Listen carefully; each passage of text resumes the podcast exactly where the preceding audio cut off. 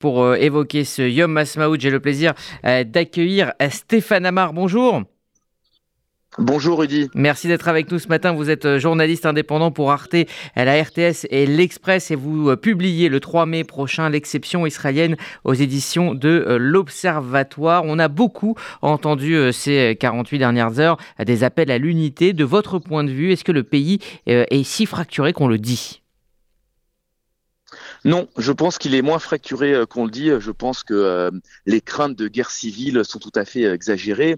Il y a effectivement une controverse assez virulente entre ceux qui s'opposent à cette réforme de la Cour suprême et ceux qui y sont favorables. D'ailleurs, cette controverse dépasse largement le simple enjeu de la Cour suprême. On voit bien là qu'il y a un enjeu civilisationnel entre un État qui serait plutôt un État juif et un État qui serait plutôt un État démocratique.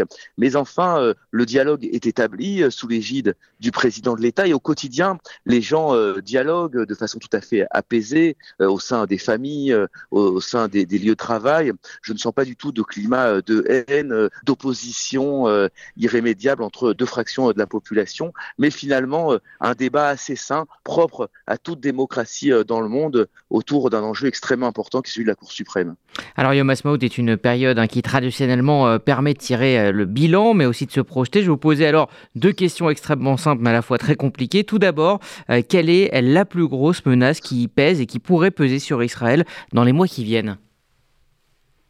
Alors pour moi, euh, c'est très clair. La, véritable menace, euh, c'est euh, ce qui se passe en, Cisjordanie. c'est la relation avec les Palestiniens qui s'est encore à nouveau beaucoup abîmée ces derniers mois, avec de très nombreux attentats, notamment dans les territoires, en réponse des opérations de l'armée israélienne, souvent extrêmement dures, extrêmement virulentes. Et on ne voit pas très bien où on va dans cette affaire, puisque on voit bien qu'il y a une opposition de plus en plus ferme, en tout cas de la jeunesse palestinienne à la coexistence avec les Israéliens en Cisjordanie.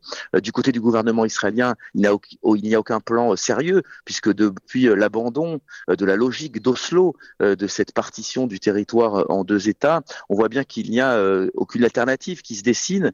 Et je pense que la situation est relativement grave, en tout cas en Cisjordanie, mais également pour les villes de l'intérieur, puisqu'on voit bien que des attentats frappent régulièrement Tel Aviv et Jérusalem, et qu'il est urgent de penser une nouvelle solution politique, de donner un horizon euh, aux Palestiniens, d'engager avec eux un dialogue, sans doute sur d'autres bases. Vous savez que je suis euh, hostile, en tout cas je ne pense que la solution à deux États n'a aucune pertinence, qu'elle n'a jamais fonctionné, qu'elle ne fonctionnera pas.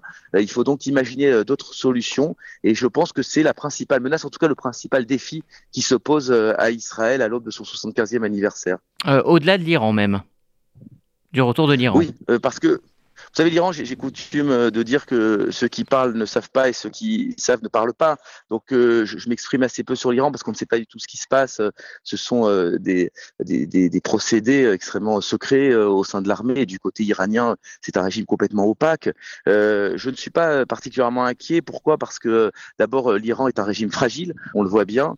Il est contesté de l'intérieur, même si cette contestation est étouffée. Ensuite, je vois plutôt comme un bon signe cet accord avec l'Arabie saoudite, ça montre euh, une volonté de l'Iran euh, d'apaiser euh, les choses mmh. au, Moyen-Orient. L'Arabie saoudite, d'un autre côté, se rapproche aussi d'Israël. Donc tout cela, à mon avis, va vers un apaisement, même si la situation reste extrêmement compliquée. Et je ne suis pas de ceux qui pensent qu'il y aura un affrontement apocalyptique entre l'Iran et Israël. Alors pour terminer, inversement, hein, quels sont les atouts dont dispose Israël aujourd'hui? Le principal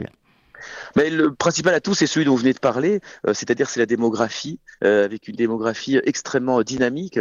Le pays a multiplié sa population par 12 depuis euh, sa création il y a 75 ans, c'est tout à fait considérable, et la natalité reste extrêmement forte. Je rappelle que les, la moyenne, le taux de fécondité des Israéliennes juives est deux fois supérieur à celui de la moyenne de, de l'OCDE, plus de trois enfants par femme, et c'est une véritable force qui permet à Israël, bien sûr, d'avoir une économie très dynamique, euh, puisque même si le taux de croissance a baissé, il reste quand même très élevé, le taux de chômage est, extrêmement faible, et aussi d'une certaine manière euh, de garantir sa présence euh, au Proche-Orient, puisque quand on est un État qui, fait des enfants, eh bien forcément, on construit, on renforce sa position, on a une armée qui est efficace, et tout ça, je dirais que c'est la principale force d'Israël.